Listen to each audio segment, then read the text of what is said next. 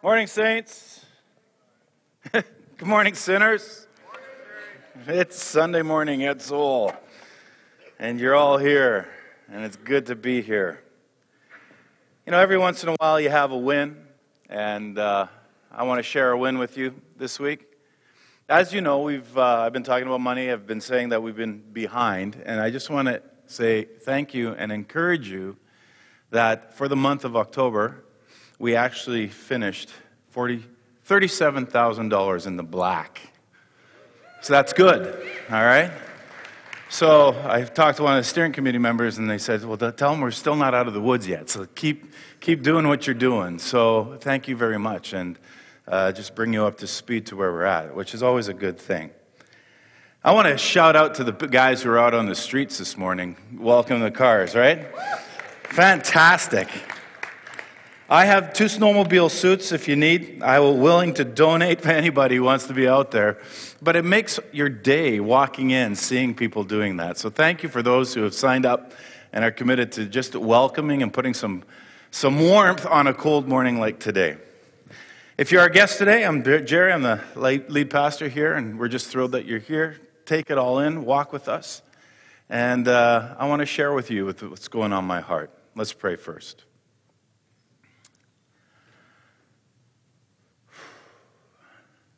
God, I expect that you would do something mighty in our midst, and I acknowledge that we hold your scripture in our hands, most humbly and so many times most feebly. And so this morning we approach you with great fear and respect because your ways are not our ways, your thoughts are not our thoughts. And God, as we study this morning, um, speak to us. So I ask your Holy Spirit, help us see all the connections that we are part of a story that's thousands of years old. And uh, you have a plan and a purpose for us in all things. And through that, we will see Jesus, and your kingdom is made available to us as we just share what you have placed in us. Amen. We're walking through the book of Matthew, and Jesus has been traveling through the cities and villages. He's teaching in the synagogues, he's healing the sick, he's proclaiming uh, his message, which is repent, for the kingdom of heaven is near. And Jesus knew that there was so much more work to be done, and, uh, uh, you know, he just couldn't accomplish it by himself. He knew he sort of needed help. So he began to select disciples and followers around him. And these disciples he selected, he wa- they watched him preach, they watched him teach, they heard his parables, his stories, um, and tried to become prepared to help Jesus with the work. It, it was almost like a discipleship school, so to speak. And it's important to notice that when we look at what Jesus is doing, he calls all sorts of people. You didn't have to be perfect when you were called by Jesus. None of the 12 men that he specifically called to follow him were born leaders. They weren't highly schooled. They weren't well positioned in the synagogue, religious rulership. They, he just called anybody and everybody. And, and Matthew doesn't tell us this, but we also know from other scriptures that Jesus also called women to be his disciples. Now, none of his followers really had training to heal or to preach before they met Jesus. None would have been uh, considered persons headed for sainthood or martyrdom. That was not even on their radar, but they dropped everything and they began to follow Jesus without looking back. And, and, and it must have been a really motley crew that were following. Somebody uh, contacted me this week and said, Well, how old were the, the, the, the, the disciples? Well, they could have been anywhere from 16 to early 20s. And uh, here they are, they're following this guy and uh, just a bunch of misfits, really. And scripture tells us that some didn't even get along with each other. As we read throughout the scripture, we see that there was all kinds of jockeying, you know, who could be Jesus' favorite, his homeboy type thing. And even somebody's mom got involved in the whole picture. So this is part of the problem that was going on at the time. And, you know, uh, let me remind you that who the 12, though, that Jesus specifically picked for his mission. First, there was Simon Peter. He was a fisherman, he was a spokesman for the group. His impetuousness often got him into trouble. Uh, it's, it's Peter's brother, Andrew, who is also a fisherman. He is the guy that introduced Peter to Jesus. And so both brothers were in this together. James was one of the sons of Zebedee uh, who followed Jesus. He, he's called James the Greater. And uh, it's sort of dis- that's a distinguishment because there's another apostle named James that we'll get to in just a moment. But you have James, the son of De- uh, Zebedee, and he has a brother named John. And uh, Zebedee is also known as the sons of thunder. So it's kind of interesting. These guys must have had loud voices, uh, or their father had a loud voice. We're not quite sure. Um, but there, these guys also had this desire to punish anybody who slighted Jesus. John, the brother of James, was also a fisherman.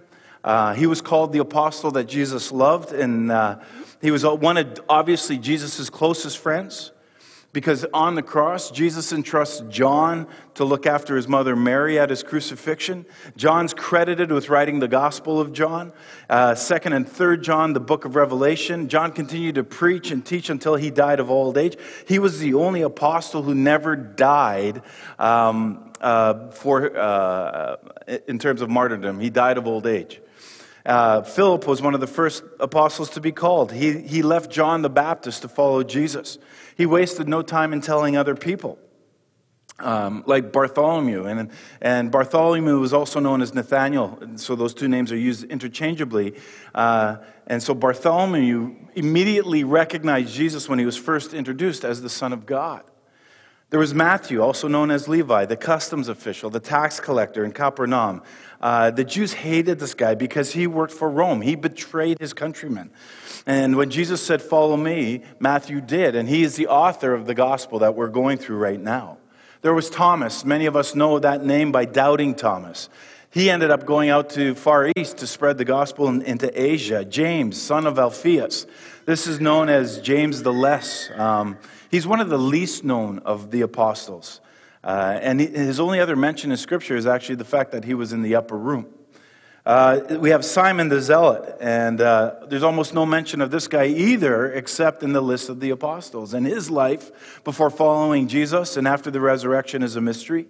The fact that he has that term zealot beside him refers to his religious zeal. Um, he could have been a member of the zealots, which were actually uh, really an assassin group during the period of time. They were anti Roman and uh, took it into their own hands to try to deliver them from the, the land. We have Thaddeus. Thaddeus is, again, another one of the unknown apostles, only referenced in the list. Um, some people believe that Thaddeus actually wrote the book of Jude. Uh, at the end of the New Testament there. And then finally, there's Judas Iscariot, which is probably the most famous apostle, and not for any good reason. Many of us know the story of his betrayal of Jesus, followed by his suicide. So, those were the apostles that Jesus called to follow and, and to help him and throughout his short life on earth. This sort of this ill-sorted crew of people pulled together from all walks of life, people that would nor- normally be friends or associates. And what it says is, is that Jesus can and does call all kinds of people to follow him. And this is actually a good thing because that includes you and me. These disciples had no clue what was ahead of them. Their path would be fraught with discomfort, with persecution, and for the majority of them, painful death. Yet, so intense and so amazing is this man Jesus that their devotion to him was uncompromising and they followed him right to the very end. You know, last week we looked at Matthew 10, 1 to 15. We saw how the apostles were told to go to the last sheep. They're focused on, on the, uh, Israel. And Jesus gave the disciples some very specific instructions. And if you missed out on that, you can catch it up on the podcast. It's up online. Last week I said this chapter is really divided into two parts. In that first part of the passage, you have Jesus telling the 12 uh, what to do. And now what we, we see that Jesus begins to lay out what's about to happen.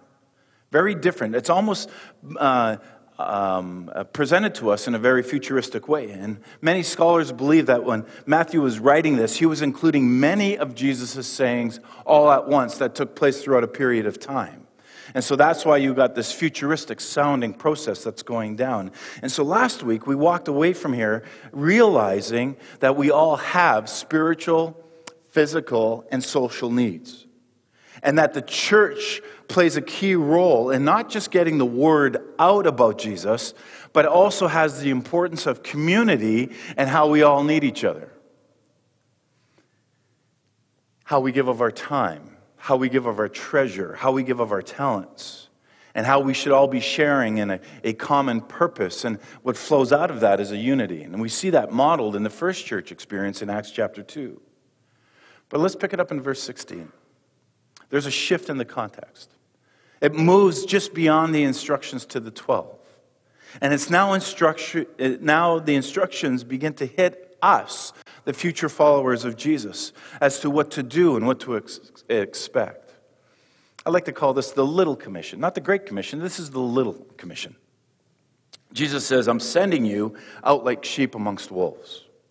It's a dangerous world out there. There are those who are going to want to hunt you down. Now, he's not saying that we're to become sheep, you know, but rather the message that Jesus has, the message that we as believers have, is very revolutionary, but without the fight. You with me?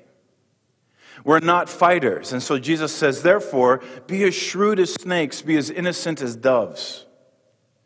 Take some personal responsibility, basically. Show some wisdom.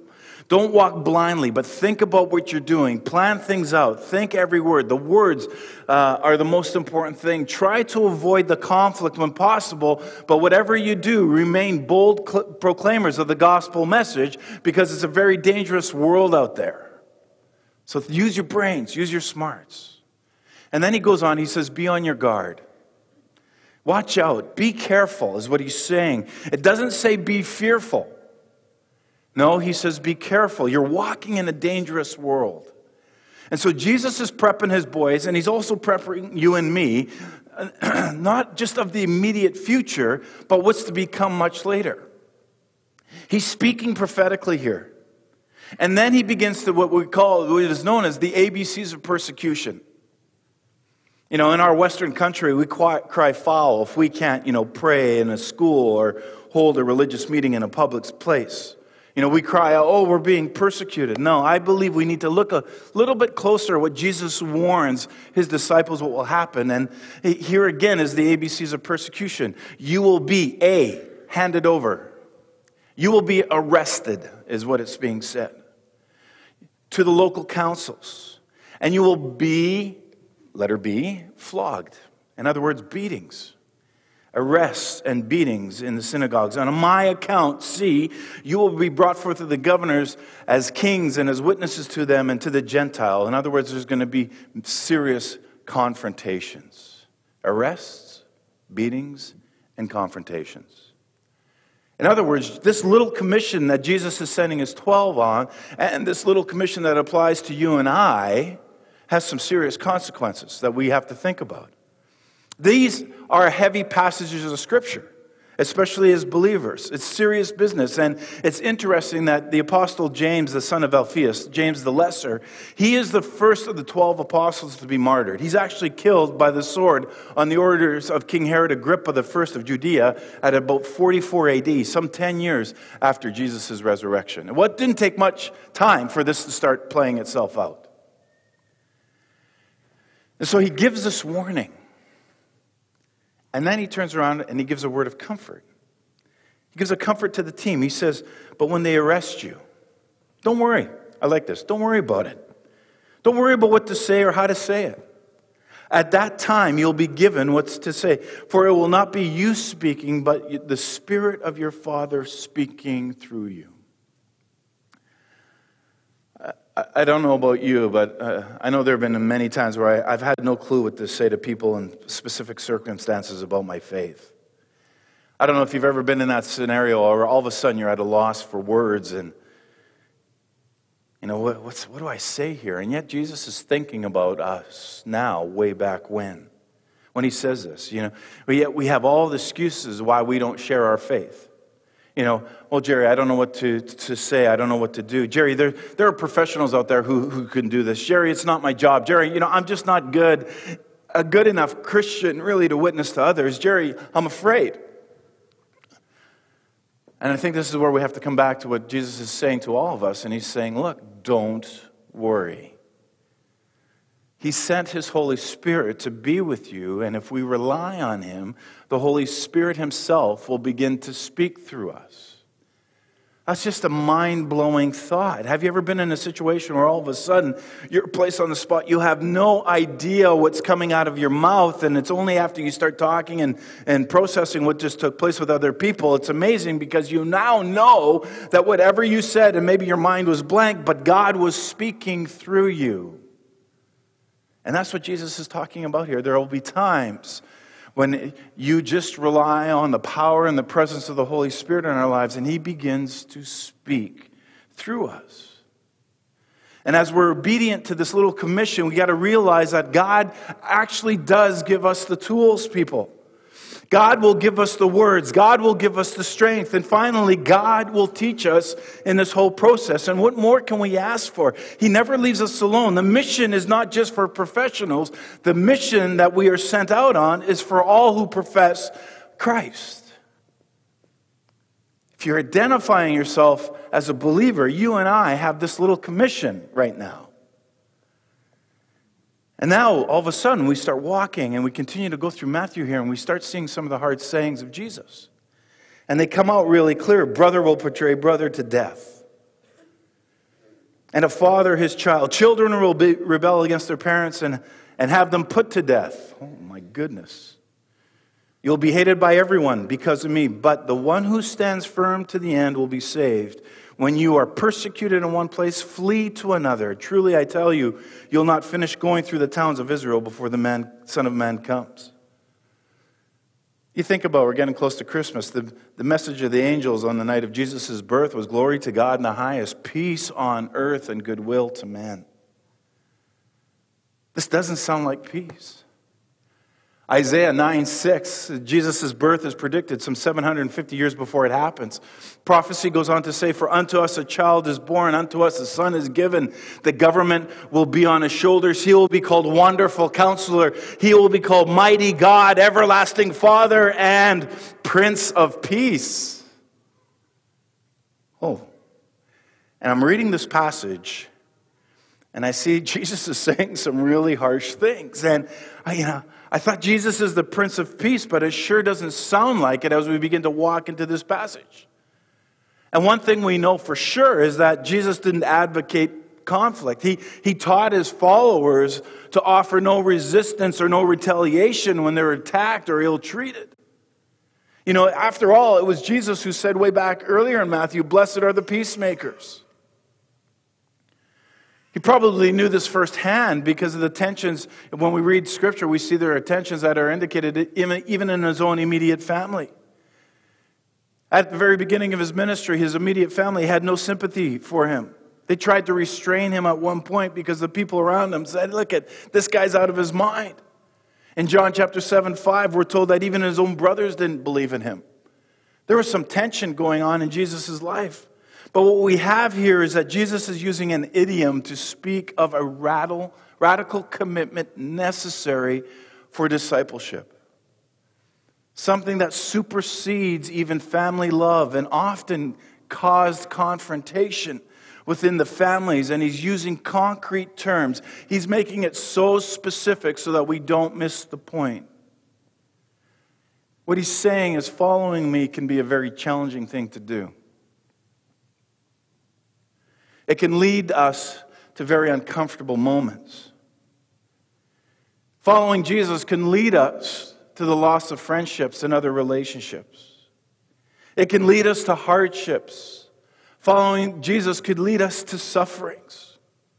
And Jesus says that this will unfortunately happen. And it's not fun, nor is it easy when it does. But here's the irony of the whole statement the message of Jesus' peace can bring problems. The message of peace can bring problems.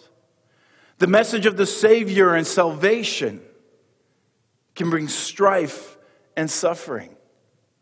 And so Jesus tells us and the disciples this morning that division and suffering will happen when we actually follow him.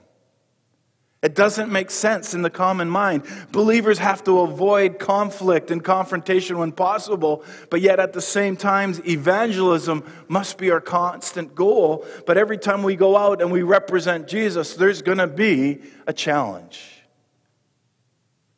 He goes on, he says, The student is not above, his, above the teacher, nor the servant above his master.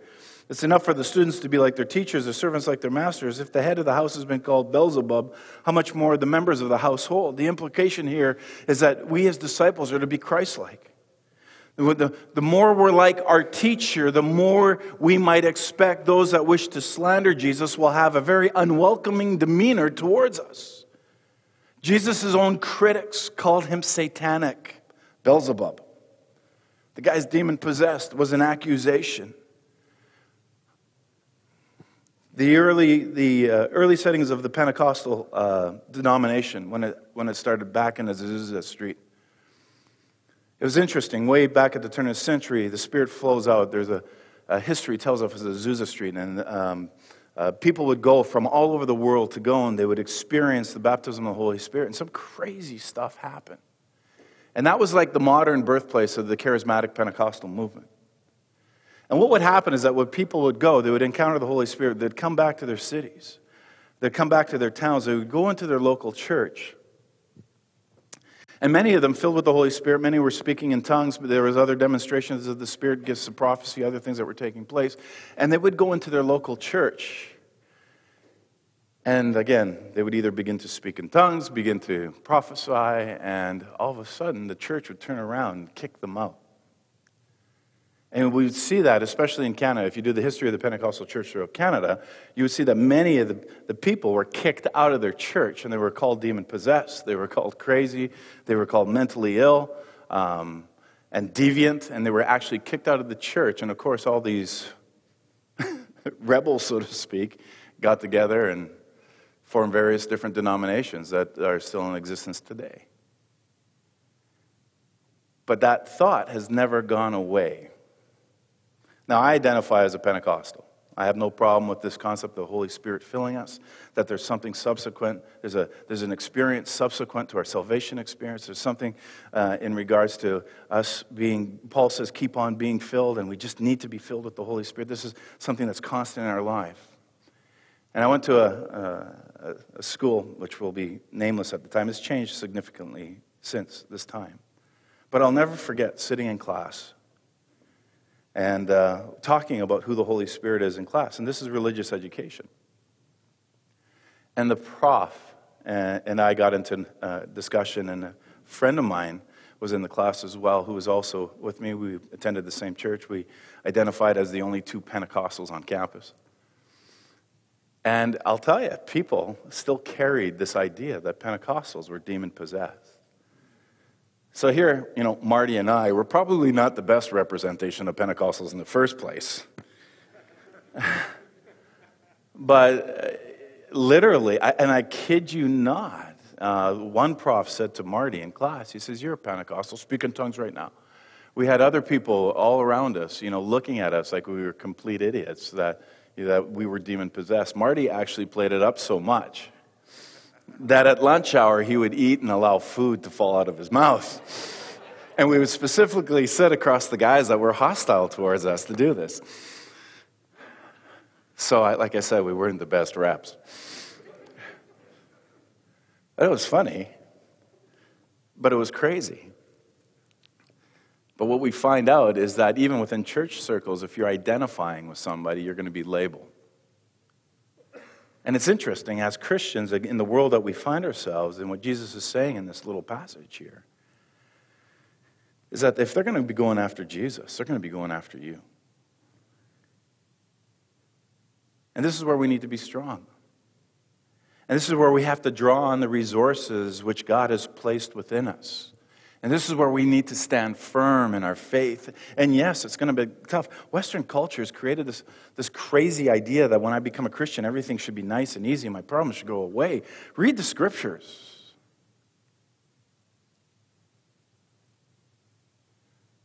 My, I've been asked, you, you get asked the question all the time, you know, how are you doing? How's today? How's it going? And i have been, I think this week I've been more intentional about the whole thing. I, I got first world problems. That's how my week's going. I got first world problem. Why? Well, I got a roof over my head. I got food in my belly. Uh, I got clean drinking water. Not only that, I flush my drinking water down the toilet. You with me? I got, I, got, I got a vehicle. Actually, I got more than one vehicle. And my vehicles even have a house. You with me? How you doing? I got first world problems. And that's the culture we live in. And I think we miss what Jesus is trying to convey to all of us in regards to the dedication of living out our faith and what we're walking out. And we, we whine and we complain and we yell we're being persecuted when people don't like us because we're Christians or we identify with Jesus. Jesus goes on and he says, Look, don't be afraid of them. There's nothing concealed that will not be disclosed or hidden that will not be made known. I'll tell you uh, what I tell you in the dark, speak in the daylight. What is whispered in your uh, ear, proclaim from the rooftops. In other words, get out there. The disciples need to make it a major uh, emphasis of their ministry to broadcast to the world Jesus' teaching. Just get out there and do it. We're not to keep quiet. We're, but plainly declare all that we have learned about Jesus to anybody who is willing to listen and hear. He goes on, he says, Don't be afraid of those that can kill the body, but cannot kill the soul. Rather, be afraid of the one uh, who can destroy both body and soul in hell. And people can only hurt us temporarily, right? The Father can sentence us permanently. That's the one we need to be worried about. And so, as disciples, we need to learn to transfer our peers uh, our fears of people to God and a, and a healthy fear of who God is. And in that pro- process, just recognize how big God really is and actually how much He really cares for us. Because Jesus goes on, He says, Are not two uh, sparrows sold for a penny, yet one of them will fall to the ground outside your father's care. And even the very hairs of your head are all numbered. So don't be afraid. You are worth so much more than many sparrows. He cares about the minute details in our lives. That's what Jesus is saying. Look, you're going to serve me. You got a mission. You go out there, but understand you identify with me. You're going to get opposition. That's just the way it is. But understand I'm with you. I'll give you the words to say. I am going to be there for you. I care about you. Even the hairs on your head. And all bald men said, Amen. I've heard people say, you know, I believe that faith is a private matter. Maybe you know people. I, we shouldn't talk about our faith openly. You're entitled to your opinion. But if you believe that, you're, that if you believe that, then your faith isn't faith in Jesus. Jesus said, "Confess your faith before others." I believe our faith is personal. I have no problem with that. It is. It means I can't believe for you. You can't believe for me. I can't believe for my kids. They can't believe for me. I can't believe for my wife. She can't believe for me. It's personal. It is. I have to make it my own. But we do have a responsibility to publicly tell others about our faith. When we acknowledge Jesus before others, he acknowledges us before the Father. And every time you let somebody know you're a different person because of Jesus, even if it's just a minute step, Jesus turns to his Father and says, Yeah, Dad, that one, that one there, he's, that one's, that's one of mine right there. He's one of my followers. He's doing it. He's on this road with me. And when we openly confess Jesus, there's some consequences, though, that we have to face. And, and not all of them are pleasant. And this is the upside down kingdom. This is the craziness at times of being a Christian. Jesus says, Don't suppose that I've come to bring peace, but a sword to earth. I didn't come to bring peace. I, mean, I, I, I, came to bring this sword. For I've come to turn a man against his father, a daughter against her mother, a daughter in law against her mother in law. A man's enemies will be the members of his own household. Well, that's Jesus. This is why you're here. This has got to be a shock to his disciples when they hear him talking like this. They're sent out to proclaim the message of God, which is a message of peace. And they're told to let their peace come upon the home. You know, bless it, shalom, the home that you're going to stay in. May that peace be unto you. But now they hear their Lord, He has come to bring a sword. You know, we've all seen those, you know, real paintings of Jesus you know, holding a little fuzzy lamb in his arms, warm fuzzy, you know, precious moments, like Jesus type thing. But the idea of Jesus holding a sword, you got to think more like Mel Gibson and Braveheart. That's really what you're looking at. It upsets our sensibilities. So, what did Jesus mean with this radical statement that he came to bring a sword? He didn't come to bring peace, but a sword. Don't forget the context. Context is Jesus is sending his disciples out to preach the gospel of the kingdom. Repent, for the kingdom is near. They're able to do miracles. They're able to do healings. He's doing all that. He's warning them that they're going to be people, as you go out with this message, that will be validated by signs and wonders. As you go out, people are going to reject your message.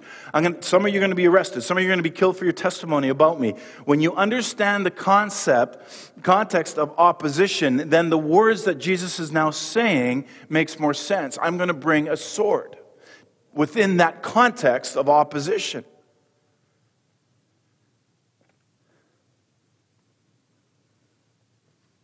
I didn't come to bring peace, but a sword. Well, which one is it, Jesus? Because I don't really get it. I read that you're supposed to be the Prince of Peace, but your words in red letters say that you're bringing a sword. So, what, are you, Jesus? Are you the Prince of Peace or do you carry the sword? And the answer is yes to both. Jesus wants them and he wants us to know that he's coming. His coming is like a sword that splits people in two. And some people will believe and be for him, while others will not believe due to their own sin, due to their own stubbornness, and they're going to be against him. The sword comes into play. There is no fence sitting when it comes to Jesus. We are either for him or you're against him. There's no middle ground, hence the concept of the sword. This division, however, is not something that's easy, especially when you think about it with the context when it happens in our own families, with close people in our lives. This division can be painful as we may have, I don't know, maybe you have arguments about faith at, at family parties and gatherings. You ever been there? Yeah, and perhaps it's a family rule that you can't talk about faith at those events. We're not talking church at events. Well, this de- division can actually be devastating because as we see people in dangerous spots spiritually and you're not allowed to share because somebody's putting things, the division then is created by Jesus. And it, why? Because it can be awkward, it can be uncomfortable. Because why? You have your beliefs and somebody else has their own, and they're not willing to change. And because they're not willing to change, and you're willing to say, Look, I just need to share, then the hostility begins to break out. And the message of Jesus' peace, listen to me carefully, creates division. And it creates division to the people that are closest and in the closest places in our lives. You ever want to share with somebody? They pour out their hearts and you want to share Jesus and they just don't want to, they don't even want to go there for you?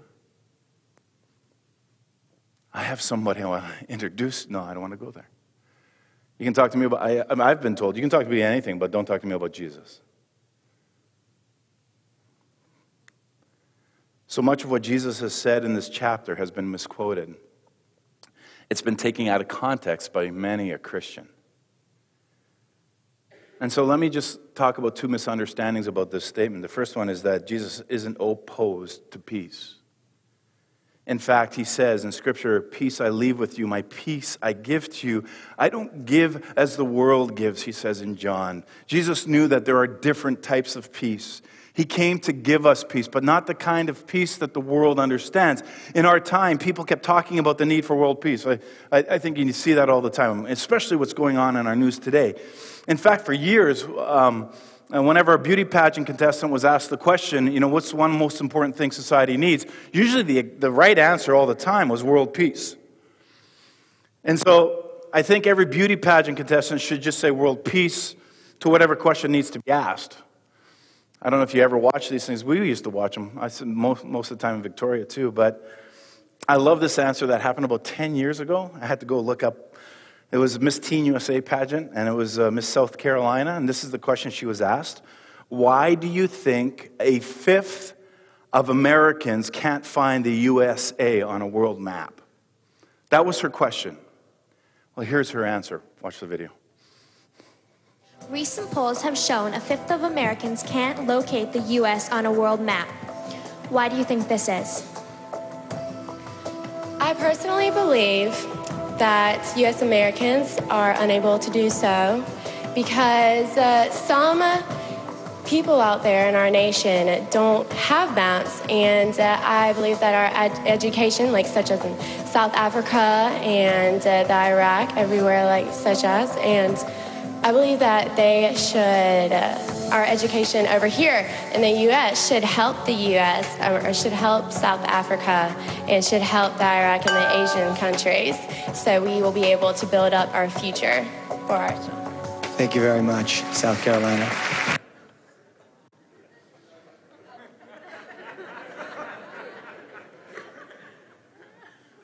She should have just said world peace.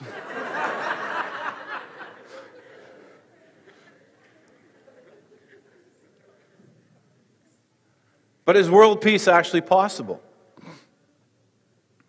Matthew 24, we'll get to it in time, but uh, Jesus said there will always be wars and rumors of wars, and he's right. Several years ago, historians tried to determine how many years of war and peace the world experienced over the last 5,600 years. They concluded that over the last 56 centuries, there have been 14,351 wars and over 3.6 billion people killed in those wars alone. They concluded that of the 5,600 years, there were only 293 years of peace where there was no major war fought. So when Jesus says he didn't come to bring peace to earth, he wasn't saying that it was his job to end all wars. He didn't come to bring that kind of peace. But he came to bring another. He came to bring another important kind of peace. He says, My peace I give to you. And it's not the kind of peace the world understands. I love how our team sang the, the song Somewhere I Belong. It's, it's a cry, again, of our culture. It's about someone who feels out of place, somebody who's feeling alone, and maybe they had a difficulty fitting in due, due to some of their own consequence of their actions. And that's really true of all of us. And Jesus is the response to that. He is that message of life transformation and peace that He gives us. Why? So then we can turn and begin to share it all around the world around us.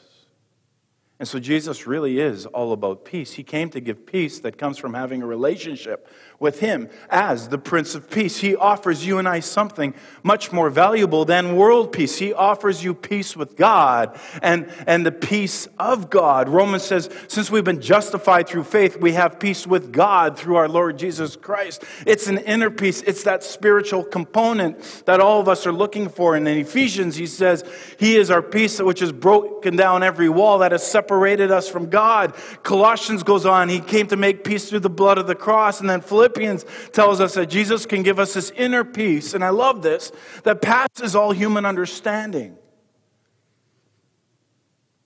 And we see that peace manifested in a lot of people's lives where chaos and, and strife and trouble and sickness is going on. And you have a conversation and you go, How are you dealing with all this? I just got this peace and I can't explain it. The second misunderstanding is that Jesus doesn't advocate violence. We know that Jesus wasn't literally speaking about a sword because when he was being arrested in the Garden of Gethsemane alone, Peter draws his sword to defend Jesus, and Jesus turns to Peter and says, Put your sword back in its place, for all who are going to draw the sword will die by the sword. Put it away. Interesting that, you know, Peter's been following Jesus for a long time, and he's packing heat. And again, this passage of Scripture has really been abused and misused throughout century as a rationale for violence in the name of Jesus. The Crusades are perfect examples how leaders with a lack of biblical understanding use this passage to motivate thousands of people to pick up a sword and declare war against the Muslims who were occupying the Holy Land of Israel. Hundreds of thousands of people died because of that. The Spanish Inquisition justified torture and the murder of, of Jews and Muslims and non Catholic Christians by misusing scripture like this that Jesus is all about the sword. April 12th, 1922, Munich. Hitler gets up in his speech and he says this My feelings as a Christian. Now remember who's saying this. My feelings as a Christian point me to my Lord and Savior as a fighter.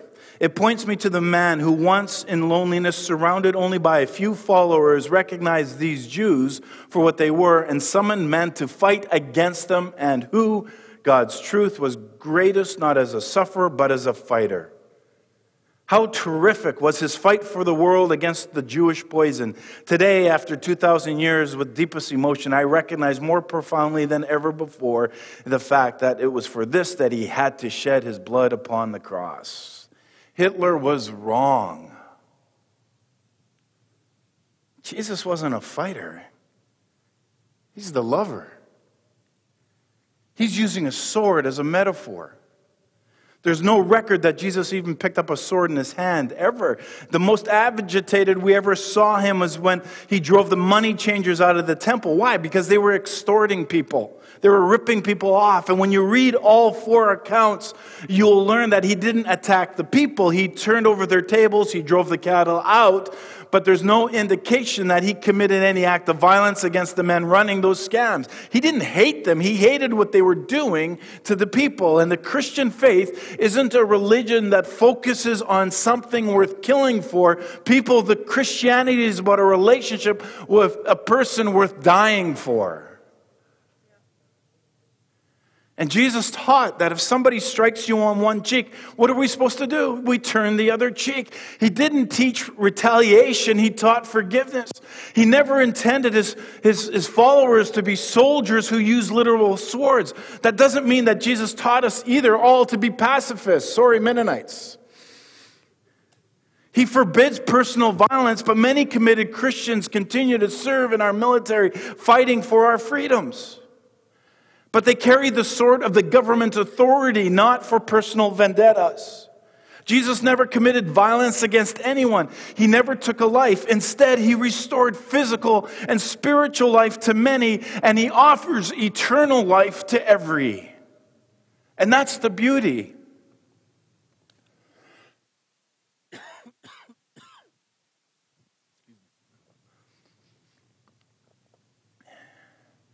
He goes on, he continues to tell us the cost of following him.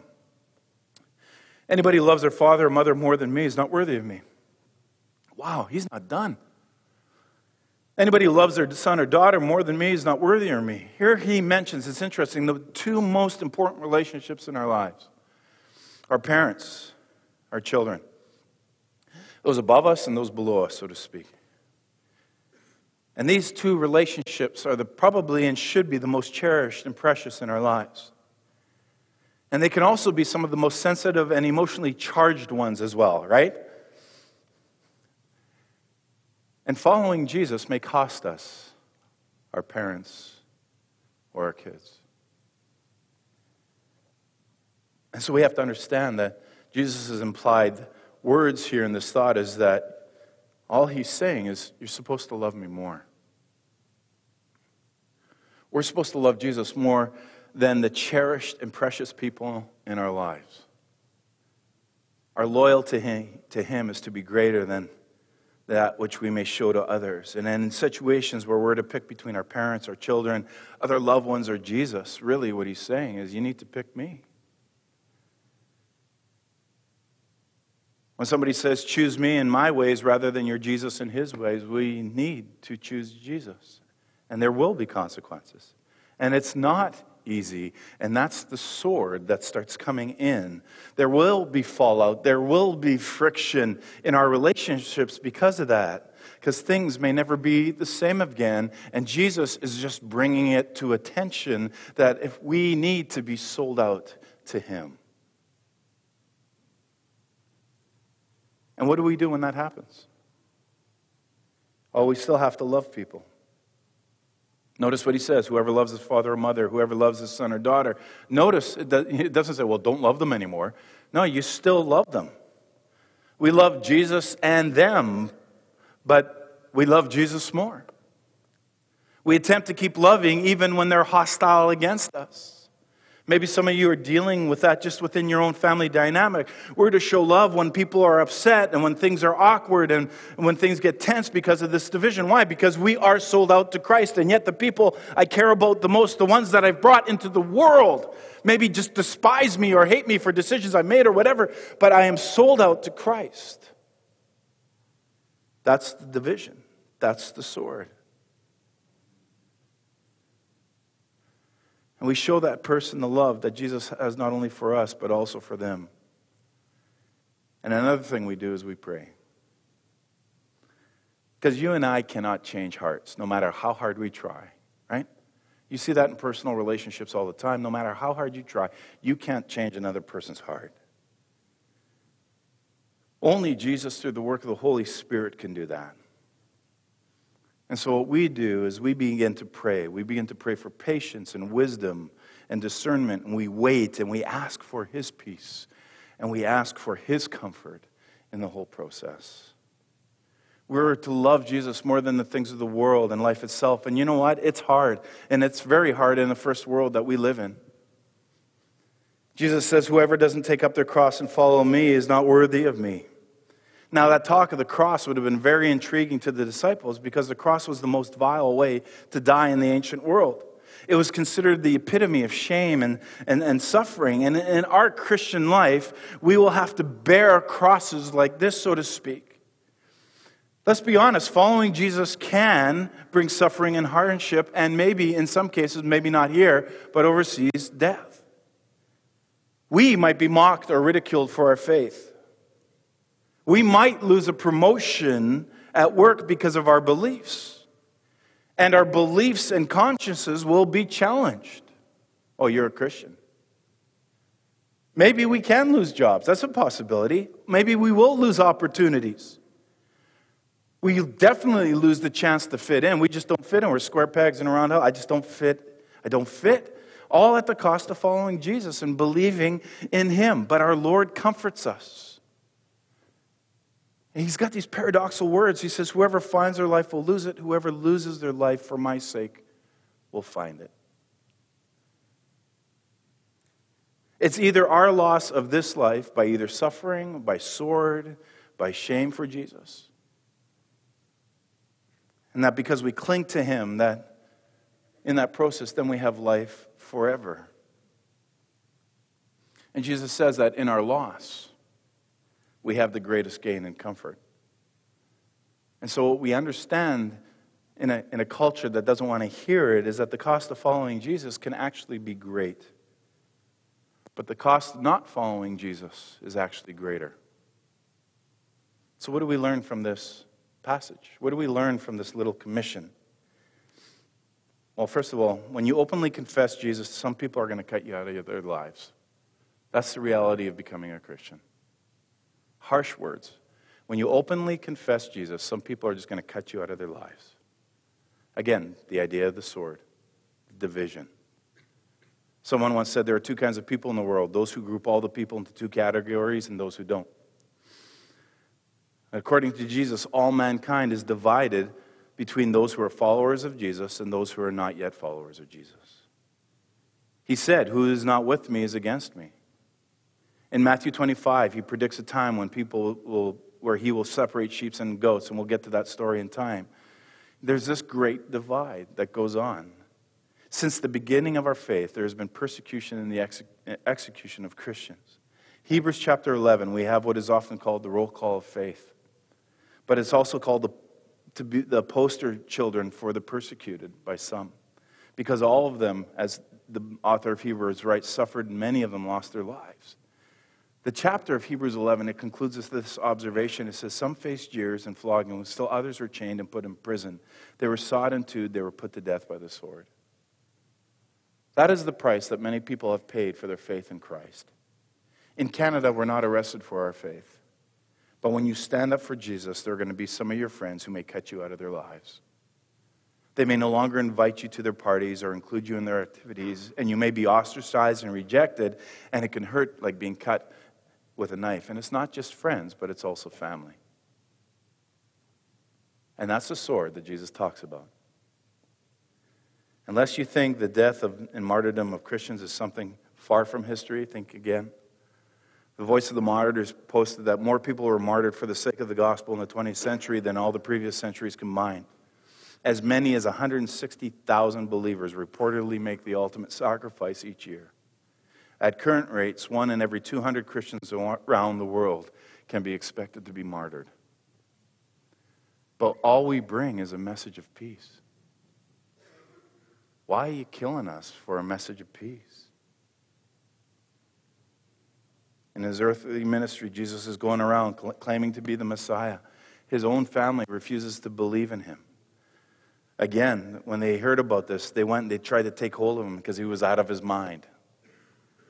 In some cultures, if a family member becomes a Christian, they're actually considered dead, cut out.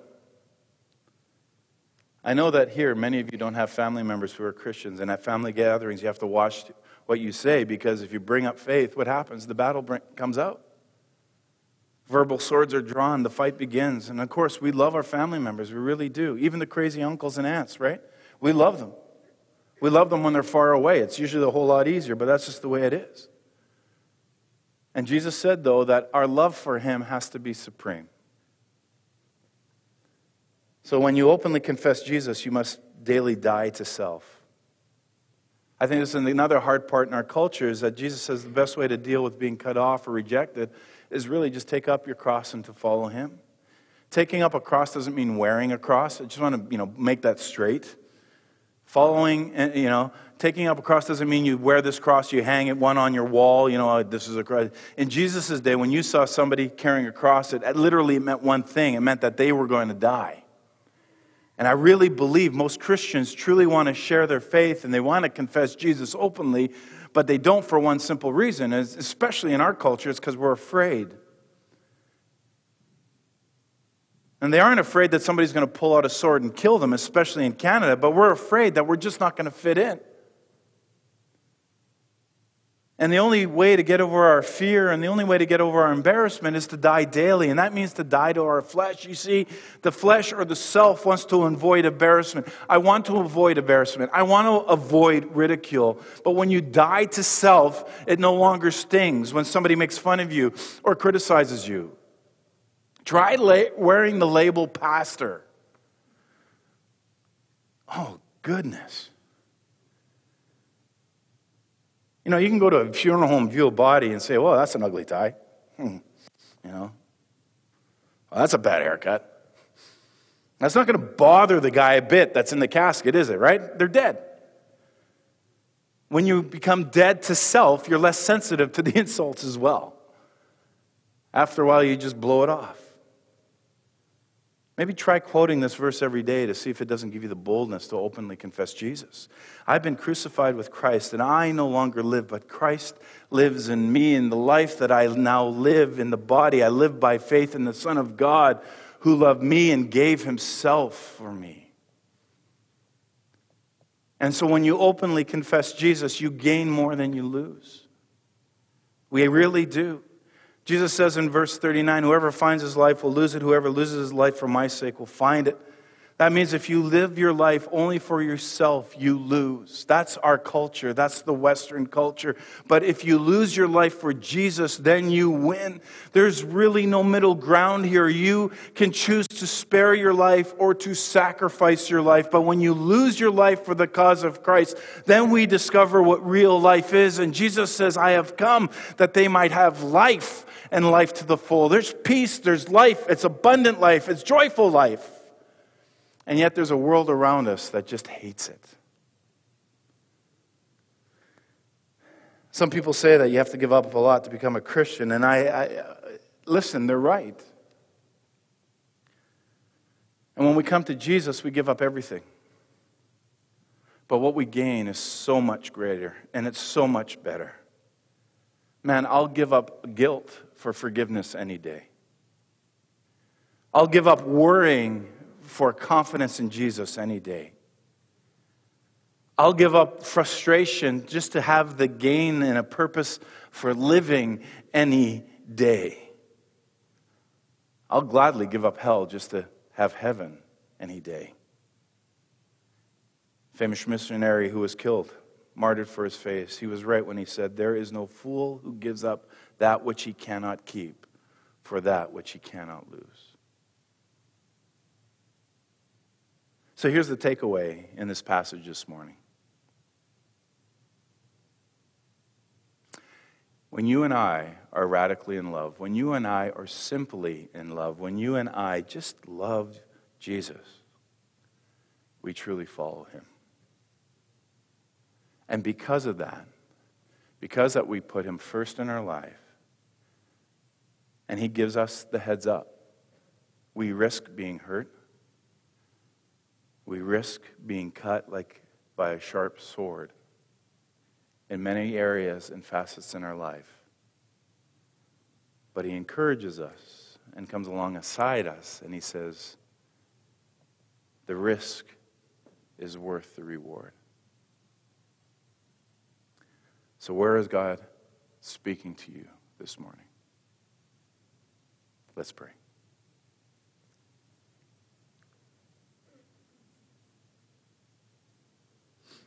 Jesus, I thank you for your word and giving us such vibrant, dynamic pictures of people who saw the reality of your kingdom and would do anything to get it. And the thought that you would give your life, your body, your blood for me is more than actually I can really comprehend or understand. And we want to live lives that reflect the, the love relationship that we have with you. So please forgive us when we think that we're trying to impress you with our duties our desire is that the, the obedience of our giving of our time, our treasures, our talents will, will flow from our love. And we want to be obedient. We want to serve. We want to pray for all the right reasons that come from knowing that the price has been paid. And I ask for those who maybe know Jesus but simply believe because they just don't want to go to hell. My prayer is that you would show them so much more to your love relationship. Thank you for paying the price that we may have this kind of relationship with you. And I pray that you would melt the hearts of those who may have not accepted your words. May they experience that you are the way, that you are the truth, that you are the life. And for those who have grown up in homes and religious situations that were not true to the scriptures and have never come to the point of saying, Yes, I want Jesus. I ask in doing so that they would come and embrace you in an absolutely new, entire way of living. This is my request, God, that I bring to you this morning. Why don't you stand with me?